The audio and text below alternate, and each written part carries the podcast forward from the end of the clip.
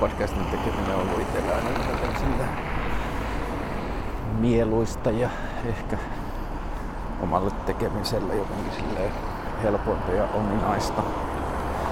Nyt lopetin tämän Facebookin, niin mä ajattelin, että tää voisi olla semmonen oma päiväkirjahommeli, johon tallentaisi omia ajatuksia ja sitten jos me kiinnostaa jotain, niin that is a nice bonus.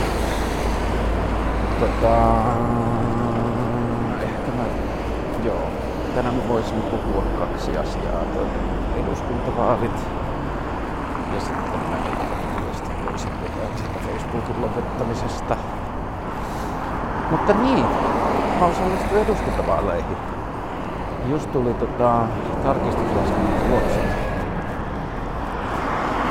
Sain 627 ääntä. Mä en osaa sanoa, onko se ensikertalaisille paljon vai vähän. Mutta ottaen huomioon sen, että minkälaisen puolueen listoilla mä olin. Ja ehkä vielä budjetinkin pienuuden, niin kyllä mä oon tosi tyytyväinen. Kyllä mä tietenkin lähdin hakemaan sitä, että joku ihme tapahtuisi ja musta tulisi kansanedustaja, mutta vaikka niin ei käynyt. Niin kampanja-aikana kyllä tapahtui paljon muita asioita, jotka teki siitä kokemuksesta ja osallistumisesta niin kuin reilusti sen arvoisen sekä puhtaasti henkilökohtaisesta näkökulmasta, että se, että minkälaisiin tilanteisiin ja asioihin pääsi ton ehdokkuuden kautta, niin se oli tosi kivaa ja minkälaisia ihmisiä sai tavata. Ja myös se, että jotenkin ymmärtää ehkä politiikkaa ja politiikkoja ja sitä jotenkin semmoista kärjistettyä ihmistyyppiä tai toimintatapaa, minkälaiset ihmiset politiikkaan hakee. Ja ne oli niinku itselle silleen tärkeitä, miten on se huomioitunut oppeja ja semmosia kirkastumisia. Mut sitten taas, jos ajattelee silleen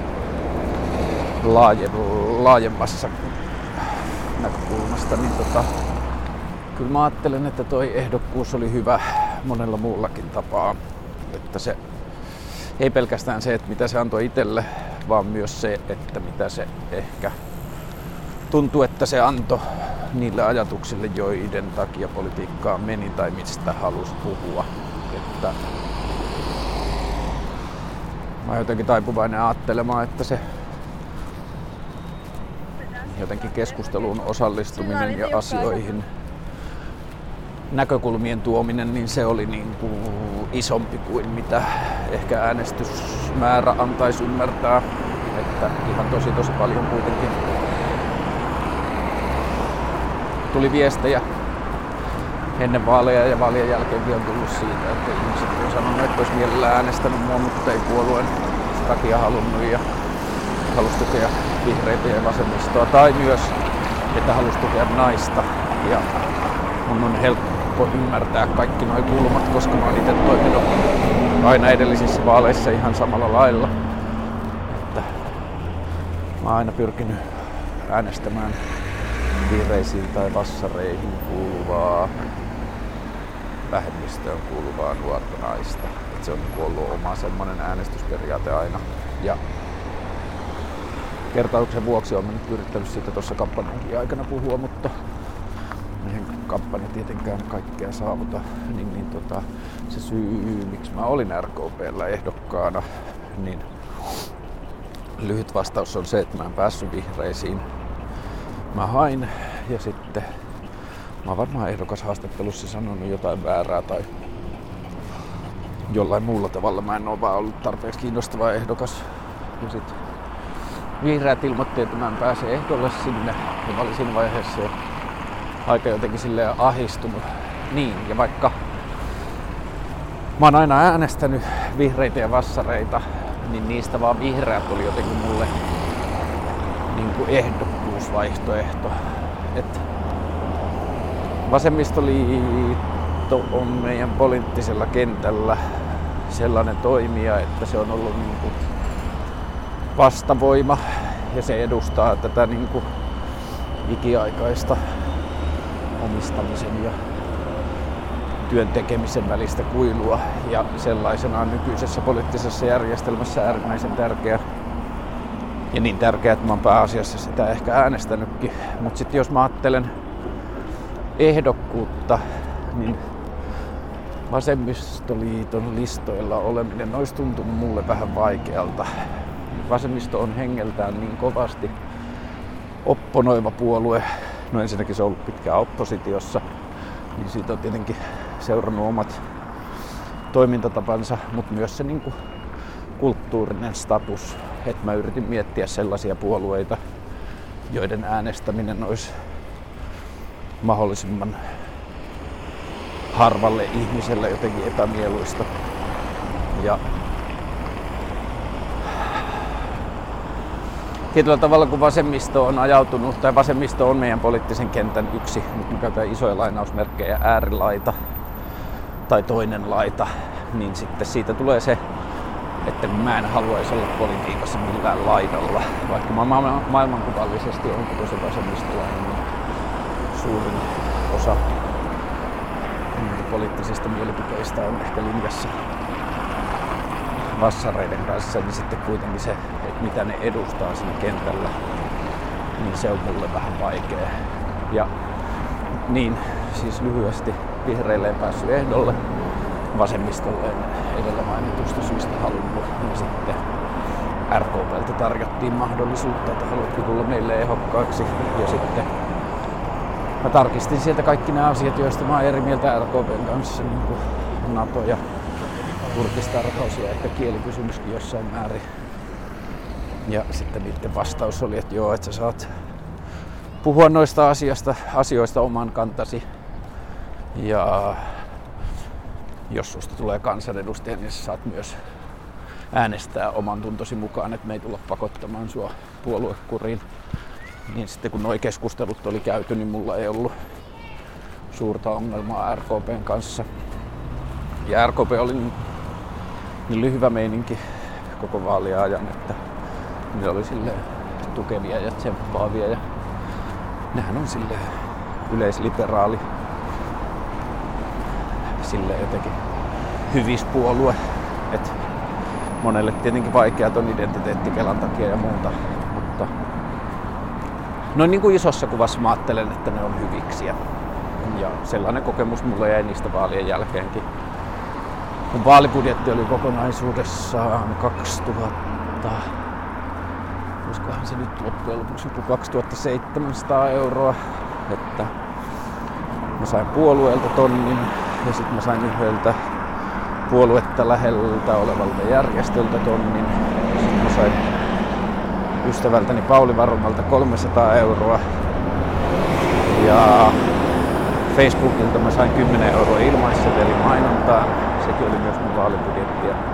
Ja sitten mä joudun niitä maksamaan lopuksi nyt muutaman satasen, kun pidin vaalivalvoja, jotka oli tosi kivat ja hyvä meininki. Mut mä halusin ottaa kivan paikan ja sitten se kiva paikka maksoi vähän enemmän ja sitten me ei saatu myyntitakuuta täyteen, niin mun pitää maksaa siitä ne loput sitten, niin se lopullinen budjetti on joku 2 700 € ehkä. Ja mitä mä kävin kattoo niitä vaalirahoituksen ennakkoilmoituksia, niin mä avasin sille uusille välilehdille oikeastaan kaikki nimet, joita mä Helsingin piiristä tiesin ja katsoin ne läpi. Niin seuraavaksi pienin budjetti musta oli mun mielestä 10 000 € tai 12 000 €, että se oli jotain 5-kertainen ja sitten siellä oli jotain 40 ja 70 ja 77 000 € budjetteja. Ja siksi mä oon myös tosi tyytyväinen tuohon, että miten toi meni, että mä pystyin tekemään koko kampanjan silleen tosi vähällä rahalla, mutta myös tosi vähällä niin kuin miestyötunneilla, että mä jouduin vaivaamaan muita ihmisiä aika tosi vähän ja pystyin tekemään itse paljon kaikkea graafista suunnittelua ja tollaista. Ja sitten kun muu usko vähän mainontaan on mennyt, että se, että jos me nähdään Facebookissa, että jos postauksessa lukee sponsorit, niin ollaan valmiiksi vähän silleen mun mielestä defenssit päällä, niin sit mä ostin jonkun verran Facebook-mainontaa ja sit mä ostin Radio Helsingiltä semmoisen reilu viikonpätkän radiomainoksia, niin ne oli niinku ainoa mainonta mitä mä tein, ja sitten mä ostin, tai sitten on noin vaalivalvojaisten kulut, niin ja sitten videoiden editoijalle mä maksoin muutaman satasen, niin siinä niinku oli se mun koko vaalibudjetti. Mutta mä oon tosi tyytyväinen siihen, että minkälaisen kampanjan mä tein, että mä en tehnyt mitään sellaista, jonka takana mä en itse seiso tai mihin mä en itse uskoisi jonkun muun tekemänä. Et mä en tehnyt flyereita ja mä en ollut kaupungilla häiriköimässä tai lainausmerkeissä häiriköimässä ihmisiä ja pysäyttelemässä. Että mä halusin tehdä sillä tavalla, että mä oon niinku löydettävissä. Että jos joku kiinnostuu mun asioista, niin sitten on saitti, jossa se voi tutustua kantoihin. Ja sitten joku Facebook-page ja Instagramista voi katsoa lisää jotain videoita ja vähän selvittää mikä meininki. Mutta jotenkin hyvä fiilis siitä, että tosi paljon tuli ihmisiltä palautetta siitä, että hei, että tää sun jotenkin tapa puhua politiikassa tai tapa olla politiikassa tai nämä pointit, mistä sä puhut, niin on tosi samaistuttavia ja tuttuja ja itseäkin ahdistaneita ja niin edelleen. Että se jotenkin vahvisti tosi paljon sitä kelaa, että jos mä nyt oon joku 4-5 vuotta miettinyt noita politiikka-asioita ja sitten kuitenkin useamman vuoden myös jotenkin yrittänyt osallistua siihen keskusteluun osittain näillä podcasteilla ja jollain politiikkohaastatteluilla ja sitten Facebook-aktiivisuudella ja tollasella, niin sitten tuntuu, että toi koko kampanjajuttu oli semmoinen sulava tai luonnollinen jatkumo siihen kaikkeen, että se niin kuin, ehkä se joillekin ihmisille osoitti sitä, että mä oon tosissani, että kaikki ne asiat, mistä mä oon puhunut, niin mä puhuin niistä samoista asioista myös siellä poliittisessa kehikossa, joka on vähän silleen aikuisten vakavampi ympäristö. Niin ehkä se niin kuin joillekin ihmisille osoittaa sitä, että mä oon tosissaan niiden asioiden kanssa, mistä mä puhun. Ja sitten itselle se antoi semmoista niin kuin rohkeutta ja kannustusta ja merkityksen tunnetta siitä, että joo, hyvä, jatka, että tee lisää. Ja sitten mulla on nyt semmoinen ajatus seuraaville vuosille, että mä pyrin ulkoparlamentaarisen keinoin selvittämään, että miten mä voin osallistua poliittiseen keskusteluun ja miten mä voin tuoda niitä ajatuksia sinne. Ja ehkä myös sitä kritiikkiä siitä, että kuinka itsestäänselvänä me otetaan toi puoluejärjestelmä ja kuinka paljon siitä on meille hallaa. Että se pistää meidät riitelemään keskenään ja ryhmittymään ja heimoutumaan ja laittaa meidät välillä kannattamaan asioita, joita me ei välttämättä suoraan kannateta, mutta vaan siksi, koska se on osa identiteettipolitiikkaa ja niin edelleen. Musta sit puhutaan ihan liian vähän, niin se on itselle semmoinen tärkeä kokonaisuus, johon haluaa löytää sinne keskustelun kanavia tulevaisuudessakin. Ja niin, 4 vuoden päästä on sitten uudet vaalit. Mutta en mä usko, että mä vielä 3 vuoteen tiedän, että haluanko mä osallistua uudelleen vai en. Nyt mä tutkin kaikkia mahdollisuuksia, että miten asioita voi tehdä ja miten niistä voi puhua ja millaisiin keskusteluihin voi osallistua. Ja sitten katsoo 3 vuoden päästä, että missä jamassa maailma on. Sitten jos eduskunta on kaadettu ja uusi demokraattinen järjestelmä on käynnissä, niin ei siellä ehkä sit mua enää tarvita. Mutta että jos 4 vuoden päästä on vielä eduskunta, eikö politiikassa keskustella siitä politiikan rakenteesta kriittisesti sillä tasolla, kun mun mielestä pitäisi, niin jos on hyvä fiilis, niin kyllä mä sitten varmaan haen uudelleen. Mutta sitten pitää miettiä toi puoluejuttu uudelleen, ettei se RKP on varmaan sitten sen helpompi. Että sitten pitää katsoa uudelleen, että ottaako ne vihreät, mutta sitten voisi miettiä myös sitä vassareita, miltä se tuntuisi. Mutta ehkä mua kaikista niiden tällä hetkellä kiinnostaa se, että mitä on yhteiskunnassa poliittinen keskustelu, joka ei tapahdu politiikassa ja miten se käydään niin, että se ei tunnu ainoastaan niin ulkopuolelta huutelulta, että meillähän on hirveästi yhteiskunnassa semmoista turhautumista, jossa me puhutaan, että poliitikkoihin ei voi luottaa ja puolueet on perseestä ja politiikkaa perseestä ja niin edelleen, mutta niin kauan kuin se jotenkin tapahtuu sieltä kentän laidalta, niin se ei vaikuta mihinkään. Niin sit ehkä mä haluan tulevina vuosina käyttää aikaa ja tarmoa ja tutkimuskykyä siihen, että miten siihen keskusteluun voisi päästä jotenkin silleen vakaammalla tai vakavammalla äänensävyllä niin, että se tuntuisi, että se on osa sitä poliittista keskustelua eikä vaan laidoilta huutelua. Ja mulla on nyt vähän semmoinen fiilis, että mä ehkä alan tekemään näitä podcasteja, jos tuntuu hyvältä, niin vähän silleen päiväkirjamaisesti. Että tää podcast on ollut ihana niinku media siinä, että aina kun mä oon tehnyt podcasteja, mä en koskaan mieti sitä, että kuka tätä kuuntelee.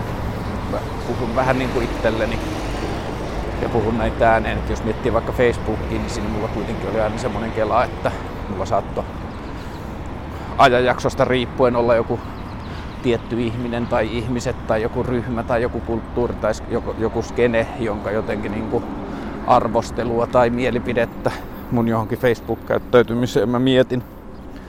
Ja sit se saattoi vaikuttaa siihen, että minkälaisia asioita mä uskalsin kirjoittaa tai muuta, mutta tässä podcastissa ei koskaan tullut sitä, että tää on niinku silleen tyhjä taulu. Ja lähtökohtaisesti mä ajattelen, että tää ei välttämättä kuuntele kukaan, mutta sit jos kuuntelee, niin tosi kiva. Ja sit kun kuuntelee, niin mulla ei ole oikein hajua, että kuka se on, joka kuuntelee, eikä varsinkaan etukäteen. Niin silloin se jotenkin vaikuttaa siihen tekemisen tapaan ja sisältöön ja ääneen, että mistä jotenkin tuntuu luontevalta puhua. Että ehkä tää on niinku semmoista itseni ja maailman välisen suhteen purkamista, että miten näkee itsensä kokonaisuudessa.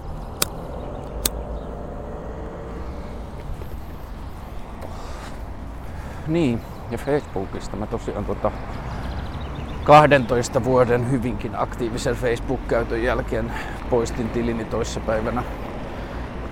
Oliko se maanantaina, milloin ikinä, mutta että silloin siihen menee vielä niin kuin kokonaisuudessaan 30 päivää, että siinä on aikaa halutessaan kirjautua takaisin ja palauttaa se tili, mutta ja sitten sen 30 päivän jälkeen se kaikki data tuhoutuu sieltä, että sit sitä tiliä ei enää saa takaisin. Mutta että oon mä haaveillut tästä jo pari vuotta, että jossain vaiheessa mä tajusin, että se Facebookin keskustelukulttuuri ei ollut enää samanlaista kuin mitä se oli silloin, kun mä siitä innostuin. Ja mä jotenkin huomasin sen, että mun käyttömäärä tai Facebookissa viettämäni aika perustui ehkä enemmän siihen, mitä se on joskus ollut, kuin sitä, mitä se oli nyt. Ja sen takia mulla on levollinen olo, että mä oon miettinyt sitä niin pitkään, että en mä kyllä sitä nyt tässä muutaman päivän aikana kerännyt kaipaamaan, että sen huomaa, että peukalo hakee puhelimella Facebook-applikaatiota ja sitten kun avaa läppärin, niin huomaa, että 3 sekunnissa on avannut selaimen, kirjoittanut FA ja painanut Enter. Ja sit se on. Nyt se on sitten, haluatko kirjautua Facebookiin sivulla, sit vaan, ai niin, aivan totta. Mutta että vaikka se fiilis tuli jo pari vuotta sitten, että mä haluan lähteä sieltä, niin sit mä ajattelin, että no, mä kyllä haluan osallistua vaaleihin tai haluan yrittää osallistua vaaleihin. Ja siinä Facebook on tosi tärkeä, että mä en poista sitä vielä. Ja nyt sitten muutama päivä ennen kuin vaalit loppui, niin mä olin silleen, että ai niin, mähän voin poistaa Facebookin nyt, että tää loppuu. Ja se on tosi kiva katsoa, että mihin se Facebook on ollut silleen tosi merkittävä alusta siihen, että sinne on voinut niin kuin purkaa jotenkin maailmaa, ja viime vuodet varsinkin se on ollut ihan semmoinen päiväkirjamainen, että sinne on kirjoittanut itselleen asioita ylös ja niin edelleen. Niin se on kiva nähdä, että mihin se energia sitten purkautuu. Jotenkin semmoinen osallistumisen ja keskustelun ja touhuamisen energia, mihin se on kuitenkin tarjonnut alustaa. Ja millä tavalla oma maailmankuva ja käytös ja jotenkin arjen rakenne muuttuu siitä, että ei ole tuollaista räpläämispaikkaa. Instagramin mä jatkan edelleen. Ja se nyt liittyy varmaan ehkä pääasiassa valokuviin ja siihen, että kantaa kameraa mukana koko ajan. mutta sitten Instastoryhan on muuttunut kans ihan mielenkiintoiseksi mediaksi, että siellä voi tehdä kaikenlaisia asioita, mutta ehkä se lähtökohdalta on vähän kevyempi kuin mitä Facebook on ollut. Niin ei se ainakaan vielä ehkä tunnu täysin sellaiselta alustalta, missä olisi jotenkin luonnollista osallistua samoilla asioilla tai selittää samoja asioita. Ei se kuitenkaan ehkä ole se ympäristö. Ja niin mä latasin Facebookista kaiken mun vanhan datan talteen, niin 11,8 gigaa. Mä laskin, että joku 20 CD loppuu tai 4 DVDtä täynnä dataa. Siellä kansiossa oli joku vajaa 6500 valokuvaa. Ja siis statuksia on aivan sairaasti tai yleisesti jakoja. Mä sain nyt viimeisellä viikolla Facebookilta semmosen jonkun yhteenveto hässäkän, että hei, että your posts have been like 300,000 times. Sitten mä laskin, että 30,000 laikkia, 12 vuotta, 365 päivää, niin keskimäärin 70 laikkia joka ikinen päivä. Ja sit kun ottaa huomioon sen, että mulla on ihan sikana postauksia, jos on tyylin 0 tai 1 tykkäystä tai jotakin, koska ei niitä ole välttämättä voinut kukaan ulkopuolinen edes ymmärtää, mitä mä yritän sanoa, että ne on ollut semmosia omia kirjanpitomuistioita tai jotain hajatelmia, niin mä en jaksa uskoa, että se tykkäys keskiarvo on hirveästi yli vaikka jonkun 7, niin jos se olisi vaikka 7, niin sit mä olisin tehnyt 10 postausta joka ikinen päivä 12 vuoden ajan. Ja sitten sen 12 vuoden aikana on ollut 3 tai 4 niin kuin yli 3 kuukauden breikkiä. Et ainakin 1,5 vuoden breikkiä jotain, että mä oon laittanut Facebookin hyllylle aikaisemmin. Mutta mä en ole poistanut silloin tiliä, että mä oon vaan laittanut sen niin kuin deaktivoinut sen. Niin sit se päiväkeskiarvo voi olla vielä isompi kuin sen 10 päivässä. Ja se on kyllä ihan sikana. Ja no, yhtään en kadu. Et se oli kyllä niin kivaa kuin sitä kesti. Ja kyllähän Facebook varmaan vielä porskuttaa useamman vuoden, mutta on mä ehkä laajemminkin huomaamassa semmoista, että ihmisillä alkaa mennä vähän kiinnostus siihen. Ja sen on niinku huomannut, että miten tietynlainen keskustelu ja semmoinen ilmapiiri on muuttunut viimeisten 2-3 vuoden aikana. Et kyllä mä itsekin huomasin sen jossain vaiheessa, että alkoi olla sellaista niin kuin passiivis-aggressiivista tai sellaista jotenkin hyökkäävää kommentointia omiin statuksiin, mutta varsinkin sitten niitä näki ympärillä koko ajan, että miten jengi keskusteli, niin sitten se alkoi vähentämään omaa niin kuin jotenkin sellaista keskustelun avauspostaamista. Ja sitten yleisesti ottaen musta tuntuu, että semmoiset niin kuin rakentavuuteen tai pohdiskelevuuteen tai jotenkin sellaiseen eteenpäin vievään keskusteluun liittyvät sisällöt on vähentynyt tosi paljon. Sitten kyllä Instagram on selkeästi ottanut ihmisten ajankäyttökakusta ison siivun myös muutaman viime vuoden aikana. Twitter ja LinkedIn mua ei kiinnosta oikeastaan ollenkaan. Minä poistin nekin samalla puhelimesta, että siellä edelleen, mutta nyt on vähintään kaikkea tuollaista puhelinraplausta. Se tuntui hyvältä muuvilta siinä. Mä oon nyt kävelemässä, mä oon kävellyt tuossa Suuren kadulla tästä Töölönlahden ohi Vallilasta tänne. Mä oon nyt tässä Manskun risteyksessä. Ja sit mä oon menossa tuonne. Mä pitää mennä metrolla tuonne syvälle Espooseen. Mä menen tapaamaan sellaista firmaa, joka myy puhujia. Ei ehkä tapahtunut. Hei, I'm on the phone. So,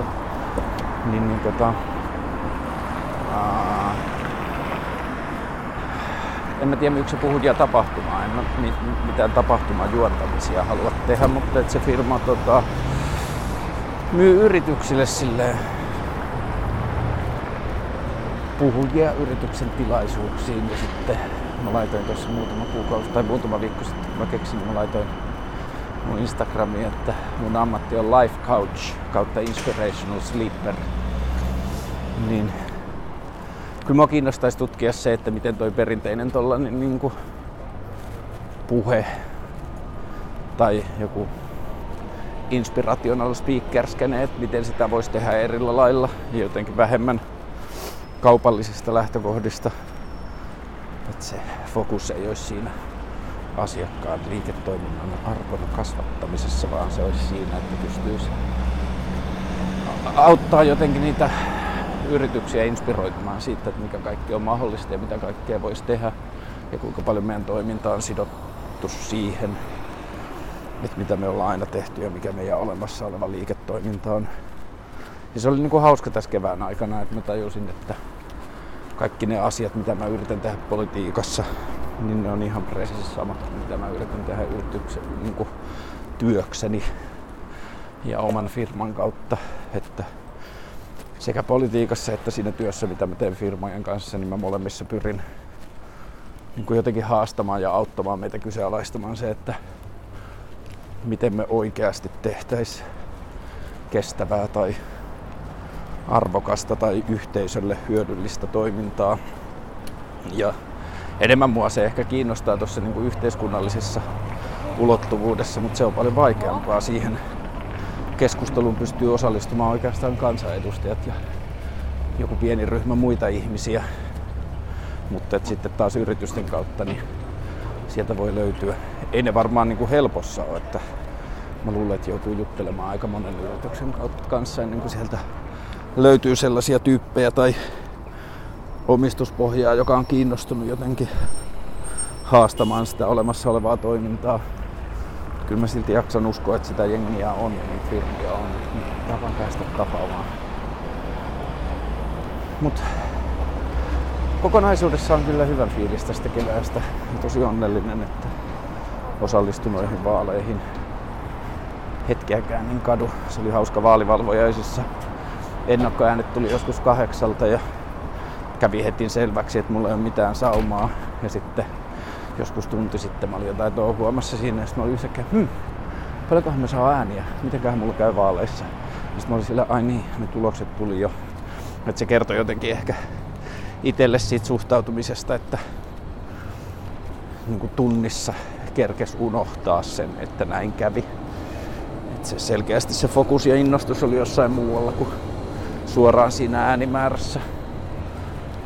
Ja ehkä mä nyt näin sen myös niin, että on vaan 2 vaihtoehtoa, että 6 tai 6000 ääntä, 600 tai 6000 ääntä, että jos ei se mene läpi, niin sit se on vähän niinku yksi hailee, minkä verran niitä ääniä tulee, että se fokus ja hyöty on kuitenkin ollut jossain muualla kuin siinä, että kuinka paljon ihmiset mua äänestää.